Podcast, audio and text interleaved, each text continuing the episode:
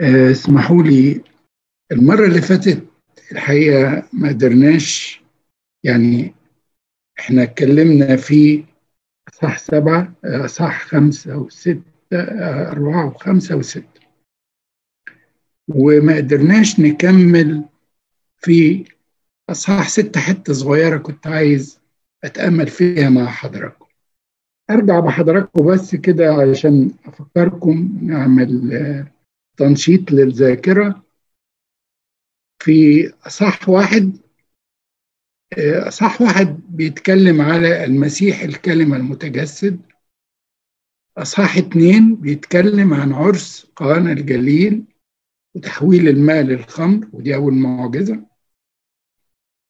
أصحاح ثلاثة كان بيتكلم عن المعمودية ومقابلة نيقوديموس مع السيد المسيح أصحاح أربعة حوار السيد المسيح مع السامرية وأصحاح خمسة شفاء مريض بيت حسدة.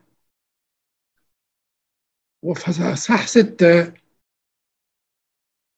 معجزة إشباع الجموع ووراها على طول السيد المسيح كان بيتكلم على سر الإفخارستية والتناول. الحقيقة أنا كنت عايز أقف معاكم بس شوية عند الآية من يأكل جسدي ويشرب دمي يثبت فيا وأنا فيه اللي هي آية 56 الآية دي كان لها حوار مع أحد الخدام وبيسأل في الاجتماع حد سأله إزاي أثبت أنا في المسيح والمسيح يثبت فيا؟ إزاي؟ ده كلام نظري. أنتوا بتتكلم بنتكلم كلام يعني خيال. قال له لا. خادم قال له لا. الخادم ده على فكرة يحب قوي يربط التكنولوجيا والعلم بالحقائق الإيمانية. وهو عنده عقيدة إني كل ما يسمح بها الله من علم فهو لكي يكشف ويوضح حقائق الحقائق الإيمانية اللي يمكن إحنا مش قادرين نفهمها. فهو بيقول له ده حقيقي. أنت مآمن إن إحنا بناكل جسد الرب ودمه؟ قال له يعني. قال له لا مش يعني. دي حقيقة. دي حقيقة. يقول إن السيد المسيح قال من يأكل جسدي ويشرب دمي يبقى فعلا حقيقة.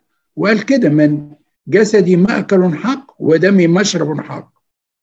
قال له طب خلاص أنا مصدق بدي. قال له طيب يثبت فيا وأنا فيه. قال له بصراحة لأني السيد المسيح جسده هو صعد بيه للسماء. طب إزاي بقى يثبت فيا أو أنا أثبت فيه إزاي؟ إيه فهمني فهمني. قال له أنا مش هدخل معاك في شوية آيات عن إن السيد المسيح قال أنا الكارما وأنتم الفروع واثبتوا فيا. وي وي. لكن أنا هدي لك مثل بس. أنت معاك تليفون؟ قال له معايا تليفون. قال له التليفون اللي معاك ده هو حتة حديدة جماد. إمتى بيتكلم وإمتى أنت بتستخدمه وبيبقى فيه حياة؟ قال له بصراحة لما بحط السيم كارد فيه اللي هي الشريحة قال له طيب هي الشريحة دي كده بتشتغل لوحدها ولا لازم بتشحنها؟ قال له آه بشحنها قال له تشحنها بتشحنها يعني إيه؟ قال له يعني بدفع فيها فلوس أو بخلي فيها اتصال بحيث إنها بتتصل بالبروفايدر أو الشركة اللي هي بتوصلني بالناس التانيين وبالعالم التاني. قال له هو ده بالظبط. هو ده المسيح بتاعنا. انت يا حبيبي لما تنا... لما اتعمدت خدت جواك شريحة الروح القدس. قال له أيوه طب خلاص ماشي صدقتك في دي. قال له بس خلي بالك الشريحة دي انت بعد ما اتعمدت واترشمت بالميرون رحت على طول واخد الجسد والدم التوالد عارف ليه؟ عشان يوصلك على طول بالمركز بال center الرئيسي اللي موجود. قال له بس ده ال center ده خلاص ده صعد بجسده في السماء. وشافوه التلاميذ. قال له بس خلي بالك هو أنت يعني الشريحة اللي عندك دي متصلة بالشركة اللي هي البروفايدر اللي بيدي لك الاتصال ولا لاسلكي بتتصل بيه؟ قال له أيوه صحيح. قال له هو ده بالظبط. أنت بالشريحة اللي جواك الروح القدس بتشحنها دايما بالجسد والدم فبتوصل نفسك بالمسيح الموجود على يمين العظمة في السماء. فثق تماما وأنت بتتناول. إنك أنت بتتصل بالمسيح في السماء لأنه جالس عن يمين العظمة يشفع فينا. وكل ما تطلبونه باسمي من الآب يستجاب لكم. فهمت يا حبيبي؟ قال له افهم أحبائي التناول مش حاجة نظرية. إحنا فعلا بنرتبط بالمسيح مباشرة. بنثبت فيه. بهذا الجسد والدم. وأعتقد لما كنا بنتأمل في عرس قنا الجليل قلت لكم إن السيد المسيح لما قال لهم املأوا الأجران املأوا الأجران ماء ملوها مية فتحولت المياه إلى خمر. هو هو قال اصنعوا هذا لذكري. فجسد فالخبز والخمر يتحول إلى جسد الرب ودمه وبه حينما نأكله نثبت فيه اتصال به في السماء مش بعيد. ده إحنا متصلين به دايما وهو يثبت فينا. ندخل بقى على بنعمة ربنا. أصحاح سبعة.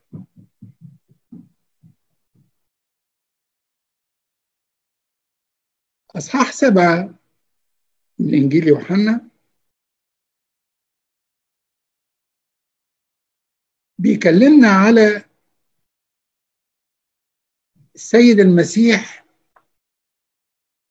لقائه مع اليهود وحواره معاهم في الهيكل في أورشليم. كان في عيد.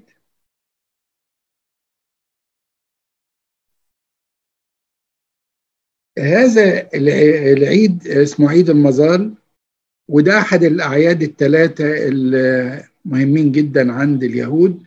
عندهم عيد الفصح وعيد الخمسين وعيد المظال وده عيد المظال ده بيبقى في آخر السنة. وهو بأحد الأعياد اللي لابد أن يظهر كل رجل فيها أمام الله في الهيكل. يعني كان لازم يروح أورشليم عشان يظهر فيه. وبيذكر شعب إسرائيل بأنهم أقاموا في المظال في البرية في سيناء وبينقل الشعب اليهودي كان بيعملوا خيام بره الهيكل وفوق السطوح وبيعيدوا. كان العيد ده بيستمر لمدة ست أيام وبيقدموا فيه ذبايح صباحية وذبايح مسائية. الحاجة الملفتة للنظر إن كان الكاهن بياخد كاس ذهب ويروح يملاه مية من بركة سلوام ويجي يسكبه على ذبيحة الصباح وعلى ذبيحة المساء في في الثمان أيام. وهو حامل الكاس اللي مليان مية من بركة سلوام كان الشعب بيقابله بالبوق والهتاف وبيقولوا آية جميلة أوي في سفر أشعياء.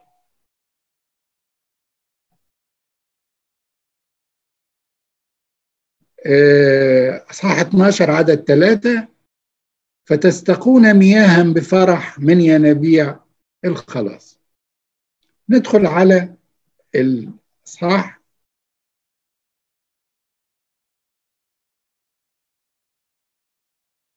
كان السيد المسيح في المنطقة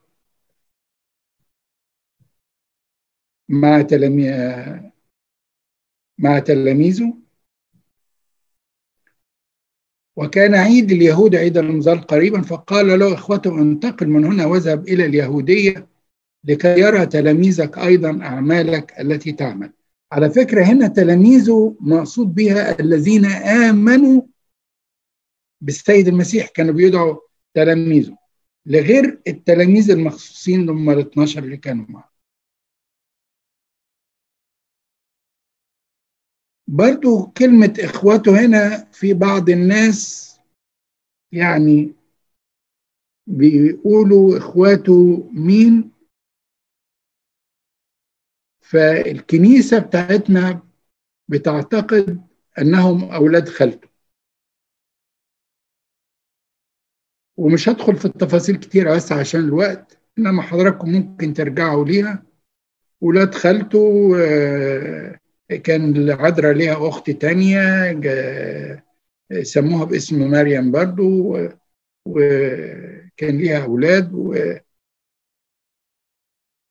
و ومنهم يهوذا ومنهم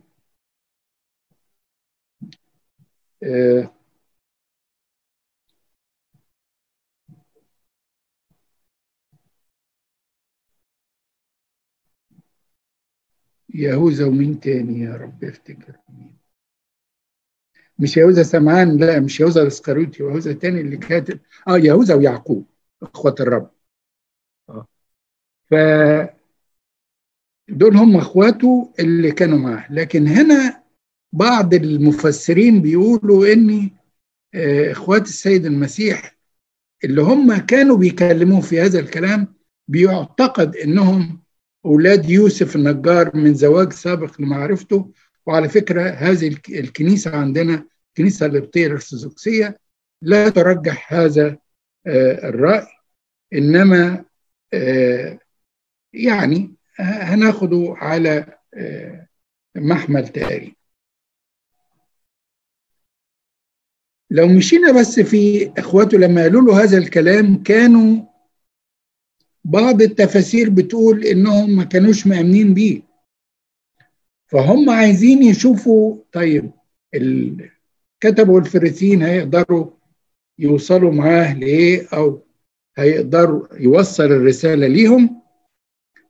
آه على أي الحال هو ده ما يهمناش كتير لكن يهمنا المعاني الروحية إن كتير من اللي موجودين حوالينا واللي قد يكونوا بالقرب منا قد لا يكونوا غير مؤمنين.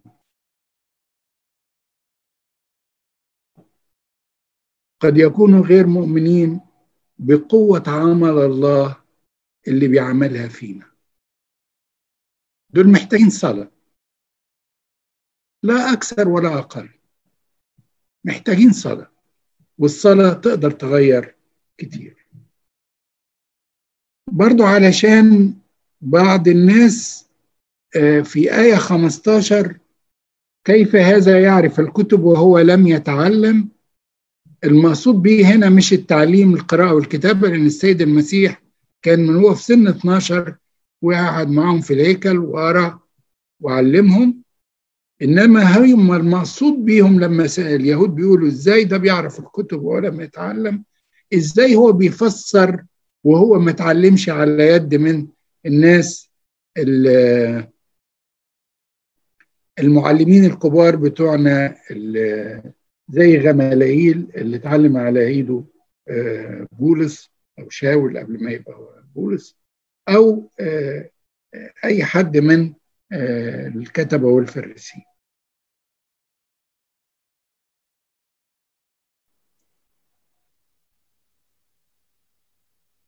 كانوا الناس بيعترضوا على السيد المسيح إنه عمل أقام المريض بيت حسدة يوم الخميس يوم السبت سوري. واعترضوا على هذا إنه عمل هذا الكلام في يوم السبت. السيد المسيح ابتدى يكلمهم على إن الناموس بيطلب الختان وبيطلب إن كل واحد يختتن في اليوم الثامن. و في اليوم الثامن لو جه يوم سبت أنتوا بتختتنوا فهو عمل خير. فانتوا ليه بترفضوا عمل الخير يوم السبت؟ مفهوم عمل الخير يكون في أي يوم حتى ولو يوم السبت. وهو يقصد السيد المسيح بهذا إني يحول نظر اليهود من يوم السبت فقط إلى أنه يتم عمل الخير في أي يوم ويوم الفرح اللي بعد كده هيبقى يوم بدل يوم السبت هيبقى يوم الحد اللي هو فيه قام السيد المسيح من الأموات. نكمل لحد 24 أنا ماشي بسرعة بعد إذن حضراتكم بس عشان الوقت لأن وقتنا قصير شوية. عدد 24 الآية اللي بتقول لا تحكموا حسب الظاهر بل احكموا حكما عادلا. الحقيقة السيد المسيح بيقول هذه الآية لينا كلنا. سامحوني. لا تحكموا حسب الظاهر لأنك أنت ما تعرفش السبب اللي وراه الدافع إن يمكن أخوك ده عمل هذا الخطأ فلا تدينه. لا تحكموا حسب الظاهر. إذا كنت بتشوف شخص معين بيقوم بممارسة معينة يمكن أنت بتنتقده. ياما ناس بينتقدوا مثلا اللي بيجي ياخد بركة من صور القديسين في الكنيسة ويحط إيده عليها أو يروح يمسك الستارة بتاع الهيكل. ما تنتقدوش دي بساطة الإيمان. والله يجازي كل إنسان حسب بساطته. فلا تحكموا حسب الظاهر بل احكموا حكما عادلا. لأني من نحن حتى ننتقد الناس وندين الناس. في اليوم الأخير في عدد 37 بقى مع بعض كده فوقف السيد المسيح عدد 37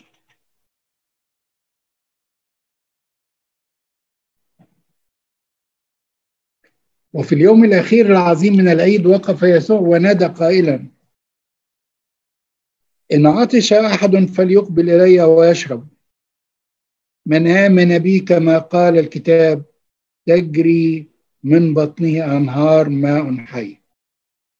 قال هذا عن الروح الذي كان المؤمنين به مزمعين أن يقبلوه لأن الروح القدس لم يكن قد أعطي بعد لأن يسوع لم يكن قد مجد بعد. أنا هقف مع حضراتكم عند هذه الآية. إن عطش أحد فليقبل إلي ويشرب.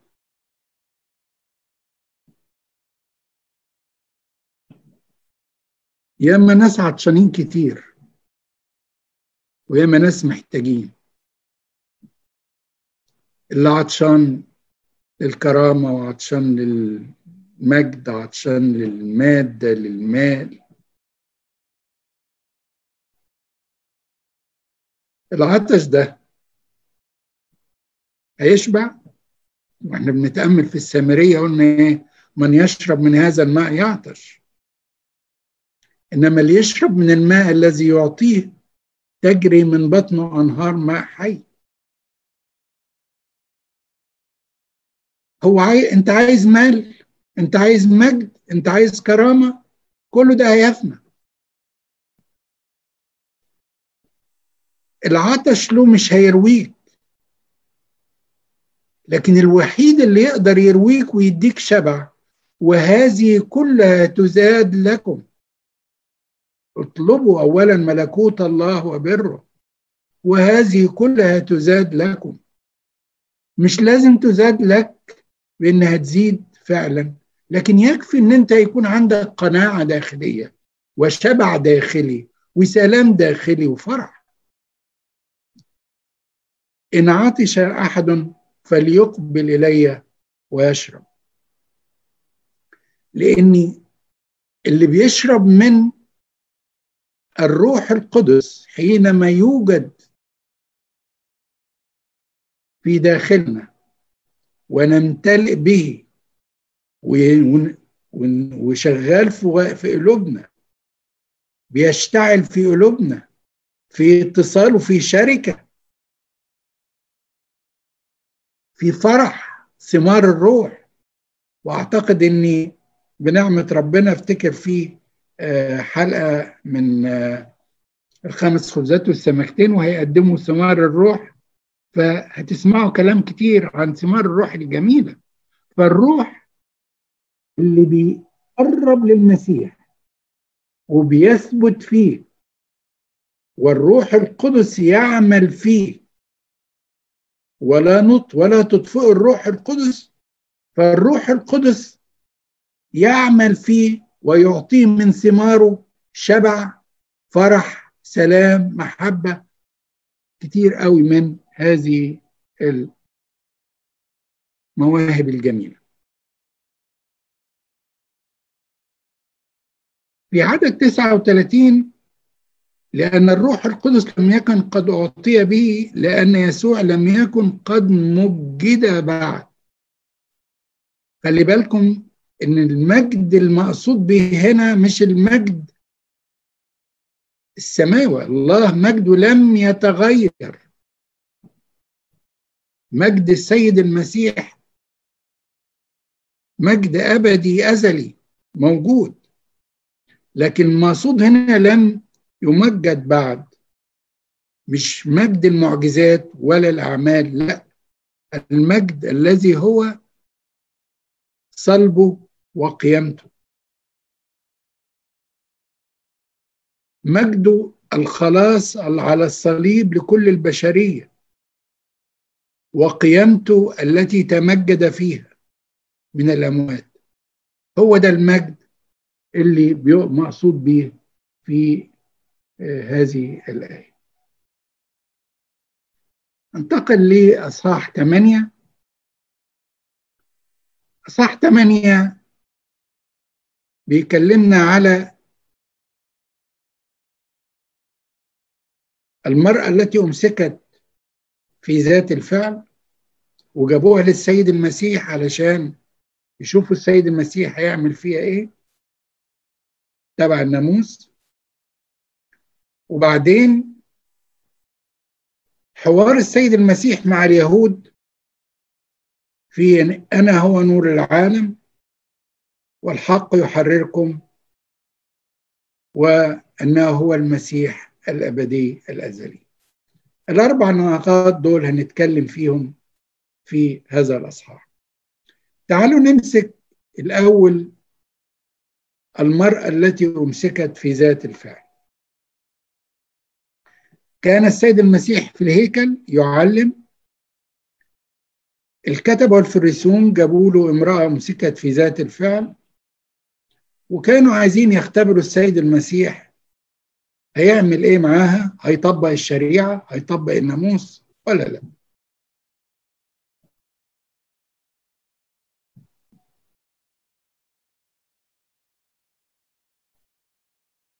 قدم إليه الكتبة والفريسين امرأة أمسكت في الزنا ولما أقاموها في الوسط قالوا له يا معلم هذه المرأة أمسكت وهي تزني في ذات الفعل وموسى في الناموس أوصانا أن مثل هذه ترجم فماذا تقول أنت؟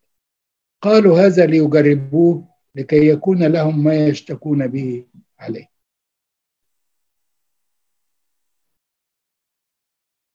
سيد المسيح غير حوار خالص. قال لهم أنتوا جايين تدين هذه المرأة؟ طيب. في عدد ستة وأما يسوع فانحنى إلى أسفل وكان يكتب بأصبعه على الأرض. ماذا كان يكتب السيد المسيح؟ الحقيقة يوحنا لم يذكر لنا ماذا كان يكتب. بعض المفسرين قالوا أعتقد ده تقريب يعني أو تفسير قريب للحقيقة شوية. إنه في الأول قعد يكتب الوصايا اللي المطلوب إن إحنا نعملها قبل من دين الناس. قعد يكتب لهم الوصايا على الأرض. وطبعا هم ما اقتنعوش بالكتابة الأولانية. فكرروا عليه السؤال تاني. واما هم ولما استمروا يسألونه انتصب وقال لهم من كان منكم بلا خطية فليرميها اولا بحجر ثم انحنى أيضا إلى أسفل. وكان يكتب على الأرض. المرة الثانية المفسرين بيقولوا إنه كان بيكتب كل واحد واقف كان بيكتب له أنت عملت إيه؟ وكسرت الشريعة إزاي؟ فكيف أنك تأتي لتدين هذه المرة؟ عشان كده كلهم ابتدوا يهربوا وسابوه لأنه لا, لا ده عارف كل خطايانا وكل شيء عريان ومكشوف أمامه.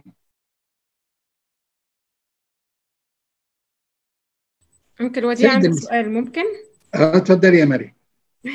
طيب هم قالوا له أول ما جابوا له المرأة اللي أمسكت في ذات الفعل وقال له حسب الناموس موسى قال لنا مثل هذه ترجم بس هو في الشريعة أو في العهد القديم تحديدا يعني ما قالش كده بالظبط. هو قال السيدة والرجل يرجموا الاثنين فهم غالبا مش غالبا يعني ده ده, ده الرياء يعني كان في أقصى صوره. اللي هم سابوا الراجل لأن هو الراجل كان عندهم قامة كبيرة وجابوا له السيدة. يمكن من دي كمان الأسباب اللي كان عايز يقول لهم السيد المسيح عليهم. يعني أنتوا جايين تقولوا إن ده الناموس بس هو مش حتى هو ده أنتوا بتتراءوا فيه. ده أنتوا مرائين في الناموس لأن هو موسى أو شريعة موسى ما كانتش كده. الكلام ده مظبوط ولا هو عشان كان لا لا كلام كلامك صح مظبوط لأن الشريعة بتقول كده إن الاثنين يرجموا. الاثنين يرجموا. إنما هم جايبين الست بس وسايبين الراجل وفعلا يعني آه هم كده خلفوا آه آه الشريعة والناموس. وبعدين السيد المسيح لما كان بيكتب لهم على الأرض خطاياهم اللي المفروض إن القاضي ما يكونش هو اللي بيعمل الخطية أو يعني مش مجرم زي ما يعني مجرم ما بيحاسبش مجرم. كيف تدينوها وأنتم تكسرون الناموس بالناموس؟ إزاي؟ من كان منكم بلا خطية فليرميها اولا بحجر هتأمل معاكم بس يعني هس...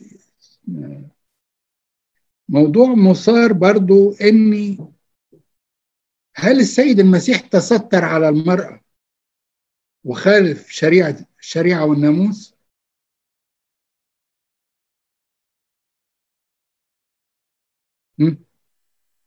بالقطع لا طبعا.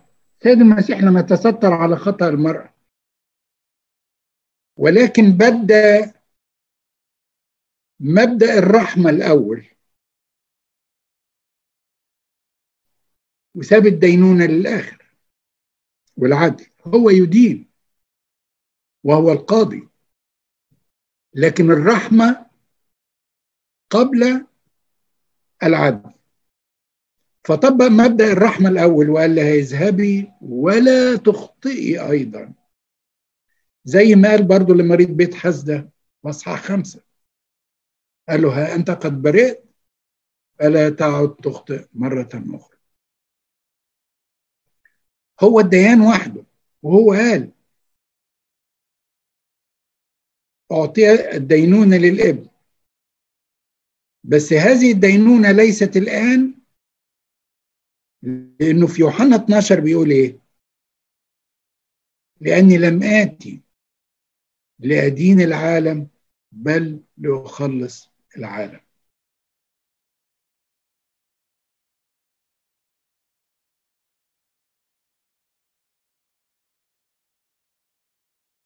ده بيوقفنا عند نقطة معينة في حياتنا. يا ريتنا لا ندين شخص لأنه وقع في خطية.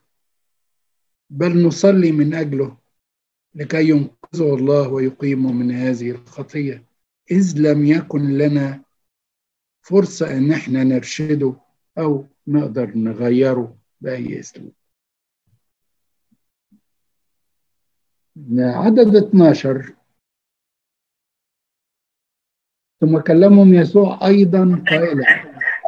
آه.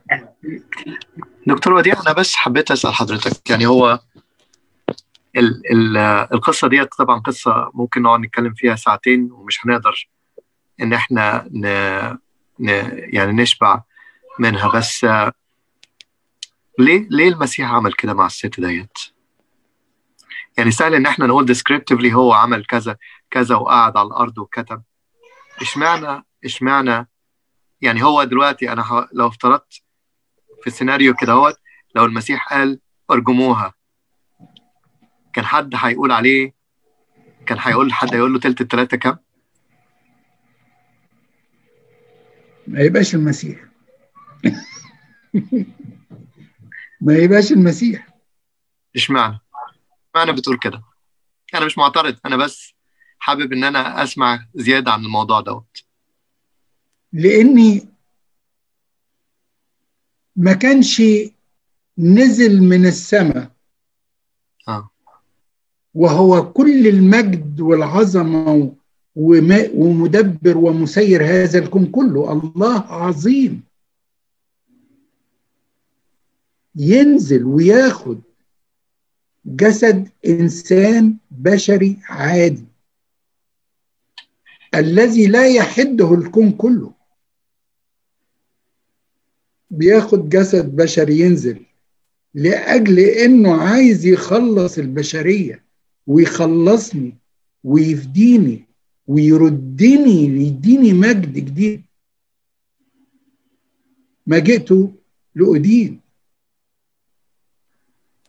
ده جاي حب. جاي حب.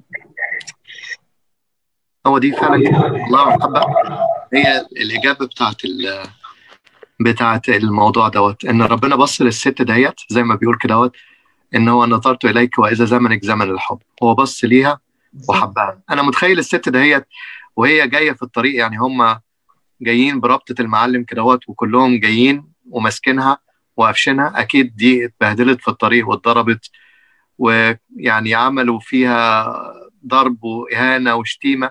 لغاية ما جابوها وحطوها قدامه. فمتخيل حالتها النفسية يعني كانت في أوطى ما يمكن وصفه.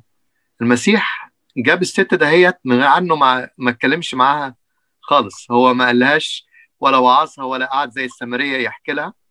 بس الست دهيت آه يعني اتقابلت معاه بطريقه بطريقة كلها حب. فعلا هو الإجابة بتاعت السؤال دوت إن هو بص لها وأحبها. وهي شافت فيه شافت فيه فعلا.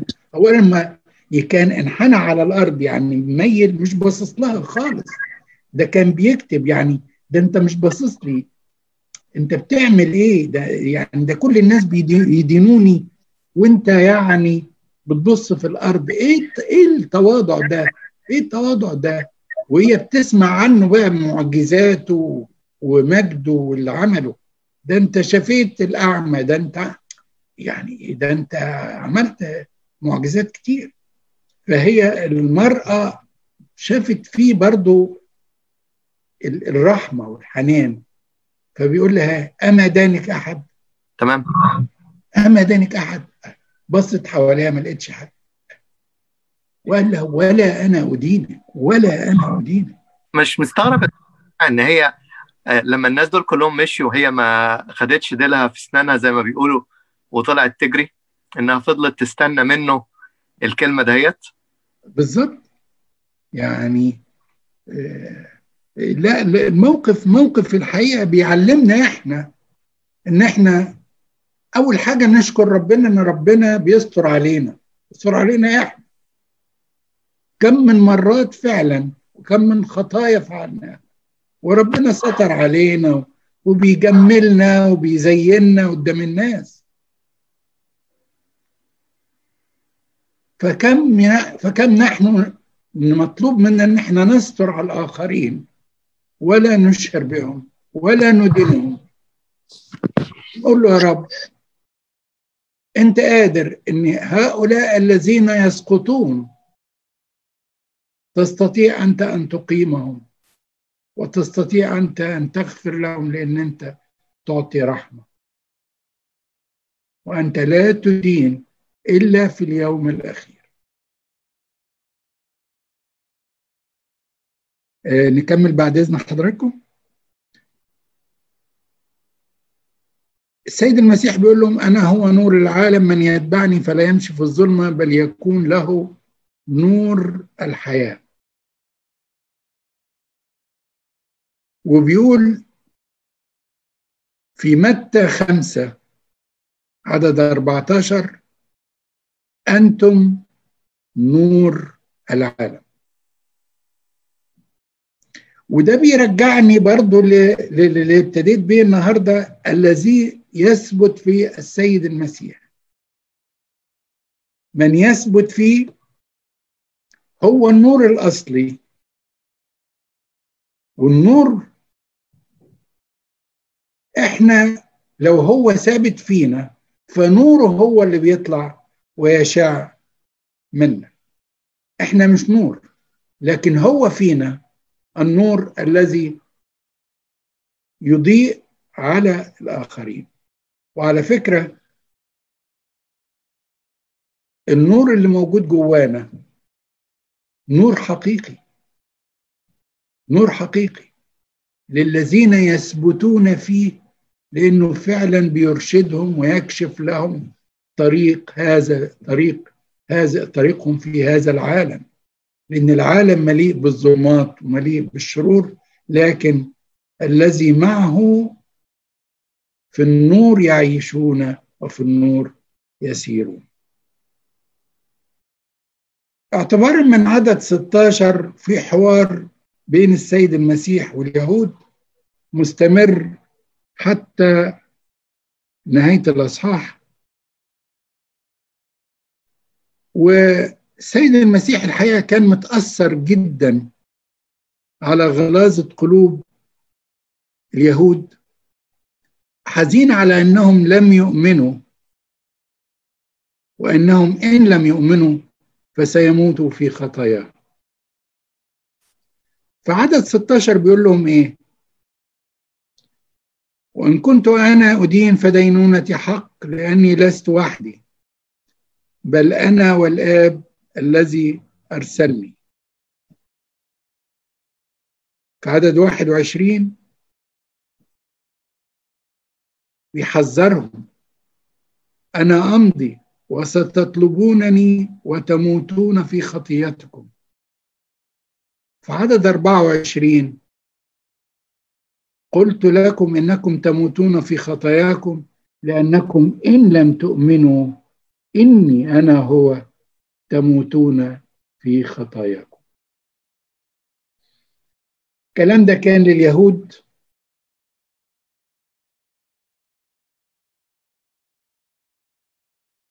لكن برضو رسالة لينا إن لم تؤمنوا.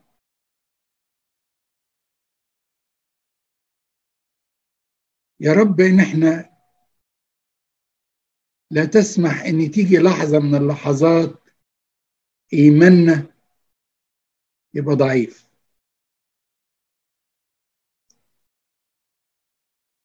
لأن لو إيماننا ضعف وبعدنا عن إيماننا بالسيد المسيح ستكون النهاية تموتون في خطاياكم. تموتون في خطاياكم. اقعد فكر كده في مرات اللي تثبتك في إيمانك بالسيد المسيح.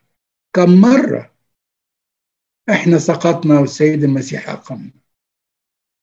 كم مرة إحنا بعدنا عنه وهو قاعد ورانا يناديلنا ويبعت لنا خدام ويبعت لنا عظات ويبعت لنا كلام عشان نقرب له ونحيا فيه.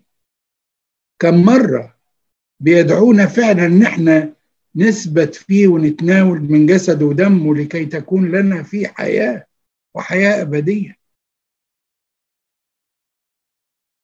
إنه يدعونا فعلا إن إحنا نؤمن به لأنه هو الإله الحقيقي الذي قادر على كل شيء ضابط الكل يعطي الحياة.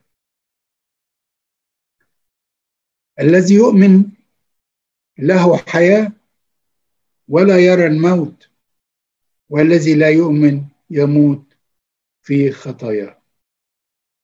مقصود هنا بالموت الموت الايه؟ الموت الابدي. مش الموت الموت اللي إحنا بنموته ارضي ده ده انتقال. لا يكون موت لعبيدك بل هو انتقال.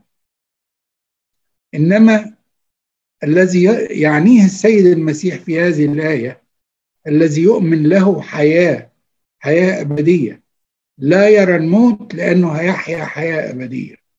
والذي لا يؤمن بأن السيد المسيح أتى ليخلص وهو قادر أن يخلص ويقيم وهو ضابط الكل يستطيع أن يقيمني ويستطيع أن يشفي كل مرض وكل خطية فيا هو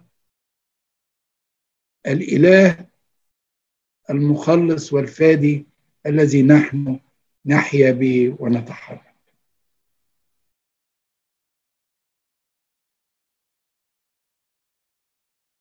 في عدد 31 وقال يسوع لليهود الذين آمنوا به إنكم إن ثبتتم في كلامي فبالحقيقة تكونون تلاميذي وتعرفون الحق والحق يحرركم.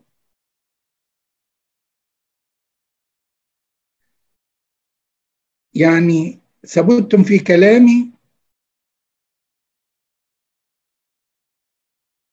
لا يمكن ابدا أن إحنا نكون مؤمنين بالمسيح ونحن ليس لنا ثبات في كلمته وفي كتابه المقدس وفي حياة العشرة معاه وليست كلمات فقط ولكن حياة معه. إن ثبتتم في كلامي لأن كلامي هو حق كلامي روح وحياة. فبالحقيقة تكونون تلاميذي. اللي بيقول اننا مسيحي وليس له ثبات في كلام السيد المسيح وعلاقة مع السيد المسيح. عشرة عشرة مع السيد المسيح.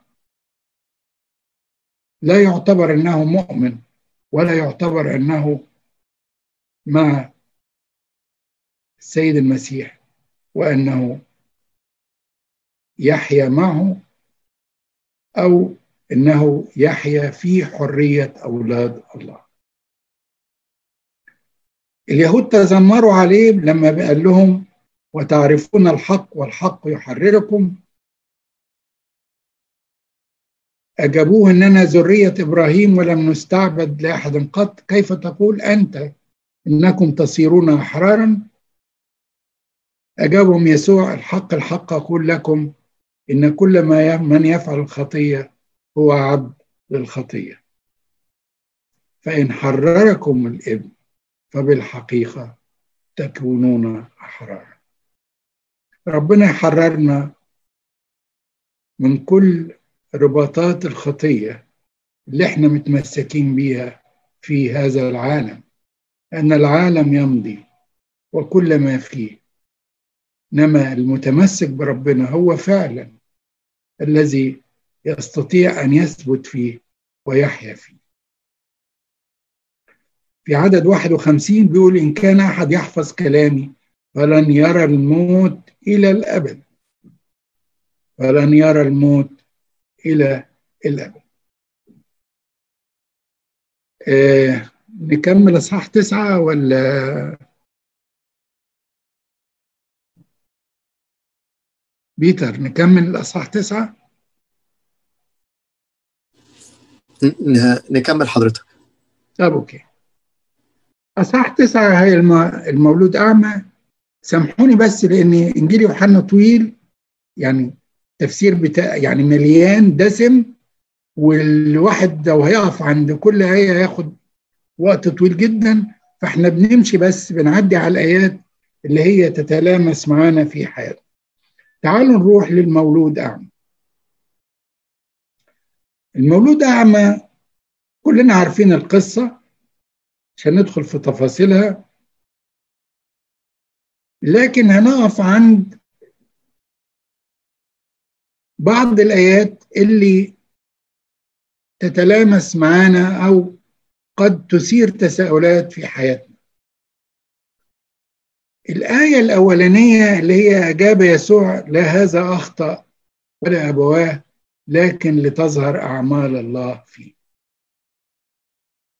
ودي بتدينا بعد إذن حضراتكم توضيح لأن كل ليست كل تجربة أو ألم تكون بسبب الخطية.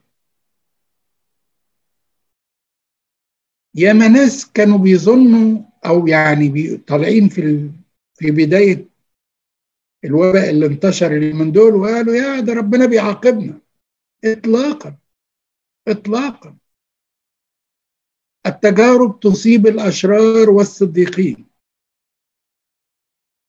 في مزمور 34 عدد 19 بيقول إيه؟ كثيرة هي بلايا الصديق ومن جميعها ينجيها الرب. طب إزاي هو صديق وفي بلايا؟ المفهوم يختلف. المفهوم يختلف. البلايا والأمراض ليست هي دائما عقاب من عند الله ولكنها قد تكون قد تكون للأشرار عقاب ممكن. وقد تكون إنذار إنذار عشان نفوق. وقد تكون للتزكية أيضا. للتزكية. لأني يعني التجربة مش شرط يعني بتدي للإنسان إنه يفتح عينيه ويشوف ربنا. يا رب أنت فين؟ تعالى والترنيمة اللي إحنا قلناها النهارده كانت جميلة قوي يعني ماشية مع الموضوع جميلة خالص. عينينا ليك يا رب. افتح عينينا عشان نشوفك. مهما كانت التجارب مهما كانت الأمراض مهما كانت الظروف الصعبة اللي بنمر بيها انت ليك حكمة. وثقوا تماما أن محبة الله لاولاده فوق كل شيء. في سؤال تاني بيتبادر لبعض الناس بيقول لكي تظهر أعمال الله طب إيه ذنب الراجل ده اللي قعد 40 سنة عمال يتعذب وبعدين عشان السيد المسيح يجي يفتح عينيه. ويظهر مجده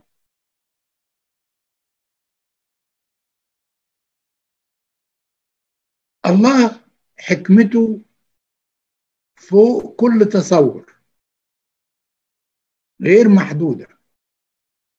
ومحبته غير محدودة أيضا.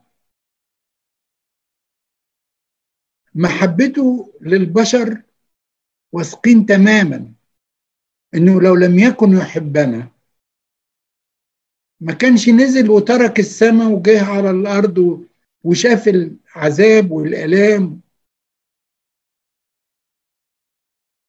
وصار بينا والناس مش مقابلينه حتى بترحاب ولا حتى بكل أعمال المجد اللي عن المعجزات اللي عملها إنهم يشكروه ابدا. ده كانوا بيهنوه بكلمات لا تليق ومع ذلك هو كان بيتحمل.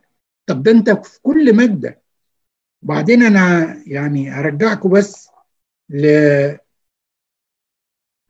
دياكون أنطونيوس لما كان بيكلمنا عن الله الخالق الضابط الكل اللي مسير هذا الكون كله. الله عظيم.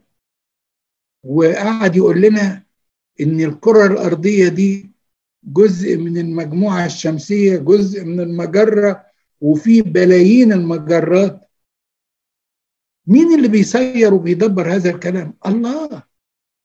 فالله العظيم ده كله ينزل وياخد جسد إنسان شعاع نوره ينزل وياخد الجسد من العذراء علشان يخلصنا علشان إحنا اللي موجودين على الكرة الأرضية البشر الذين يؤمنون به يردنا للمجد والملكوت عنده.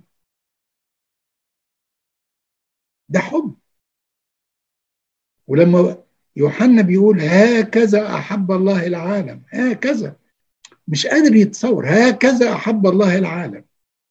حتى بذل ابنه الوحيد. محبة كبيرة. فحكمته فوق الكل وما ننساش محبته لينا. التجارب اللي بنمر بيها أولاد الله بيعتبروها فرح.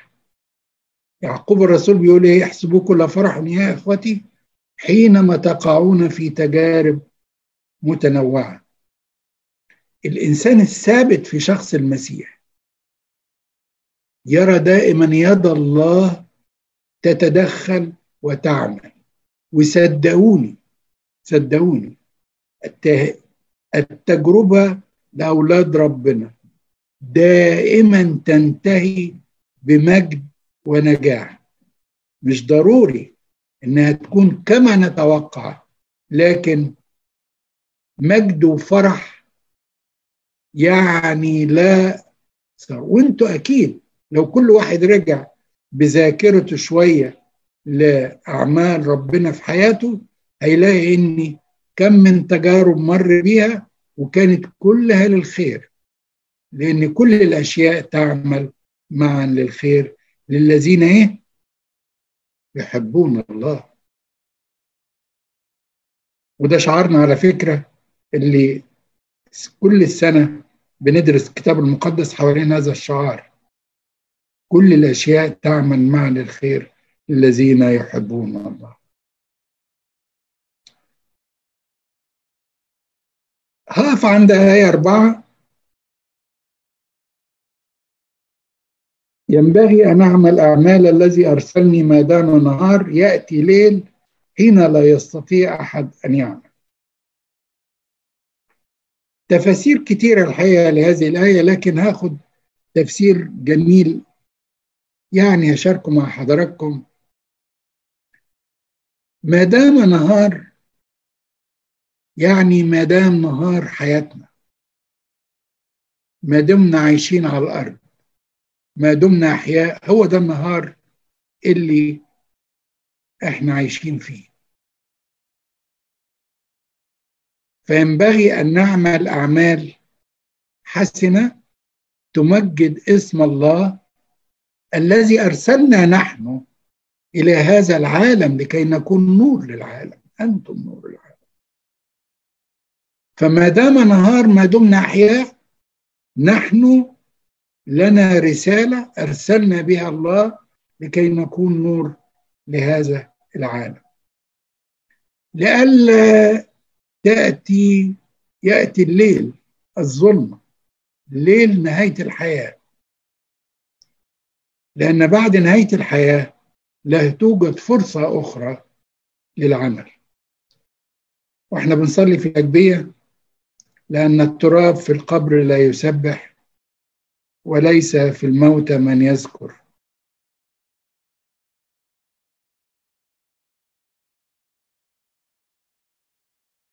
الله يطلب منا في هذه الآية ينبغي أن نعمل أعمال الذي أرسلنا.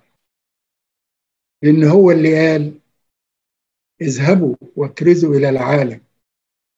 ها أنا أرسلكم كحملان وسط ذئاب ما دمنا في وسط هذا العالم فنحن نعمل أعمال النور لأننا أبناء النور الذي قال أنا هو نور العالم. في عدد خمسة على طول وراه بيقول ما دمت في العالم فأنا نور العالم. وإحنا نور العالم لأن هو قال أنتم نور العالم.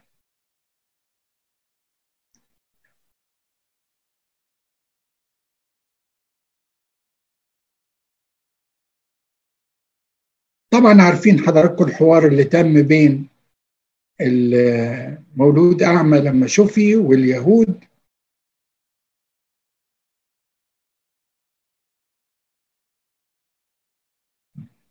إنما أنا يعني هوصل بس للآية اللي الراجل وقف فيها وقال كنت أعمى والآن أبصر أعلم شيئا واحدا أني كنت أعمى والآن أبصر الحقيقة أنا الآية دي أقف قدامها وأقول فعلا شكرا ليك يا رب. كنت أعمى والآن أبصر. وكل واحد فينا. ربنا عطاله فرصة أن يكون ابن للمسيح في الكنيسة. ابن للمسيح وسط القديسين والقديسات.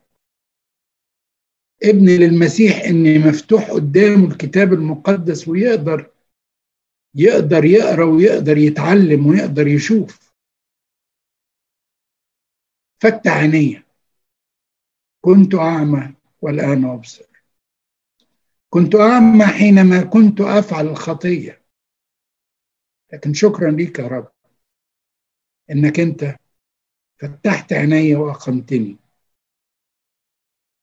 كنت أعمى حينما كنت أركز اهتماماتي في جمع المال. كنت أركز اهتماماتي في اللذات والشهوات. كنت أعمى حينما كنت أحط أولوياتي هي إن أنا أدور على المال والمجد والكرامة وامن مستقبلي إزاي. وحط ربنا في الآخر الآن إنه وقت مقبول. إن سمعتم صوته فلا تقسوا قلوبكم. إنها ساعة لكي نستيقظ مفتدين الوقت. لأن الأيام شريرة. محدش عارف العالم متجه لإيه. إنها لحظة. لحظة يا أحبائي. بنقول له كنت أعمى والآن أبصر. صدقوني التجربة بتاع الوباء دي خلت ناس كتير فعلا عيونهم اتفتحت تساوي إيه الأموال؟ تساوي إيه الكرامة وتساوي الوظيفة وتساوي إيه؟ العالم كله في لحظة ممكن ينتهي. وياما ناس في لحظات صدقوني ناس وناس دكاترة وأطباء ومشهورين وكويسين لحظات بسبب هذا الوباء انتهوا تركوا العالم. فإنها ساعة لكي نستيقظ.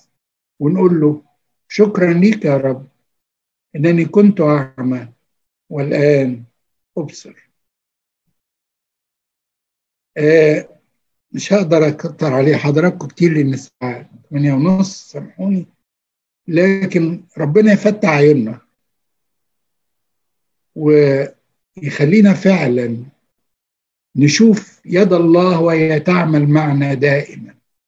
وما نبصش للتجارب على إنها لحظات ألم ولكن نبص للتجارب على إنها الله سوف يتمجد وسوف يظهر مجده معانا مع أولاده دايما لأن له كل مجد وكرامة إلى الأبد. آمين.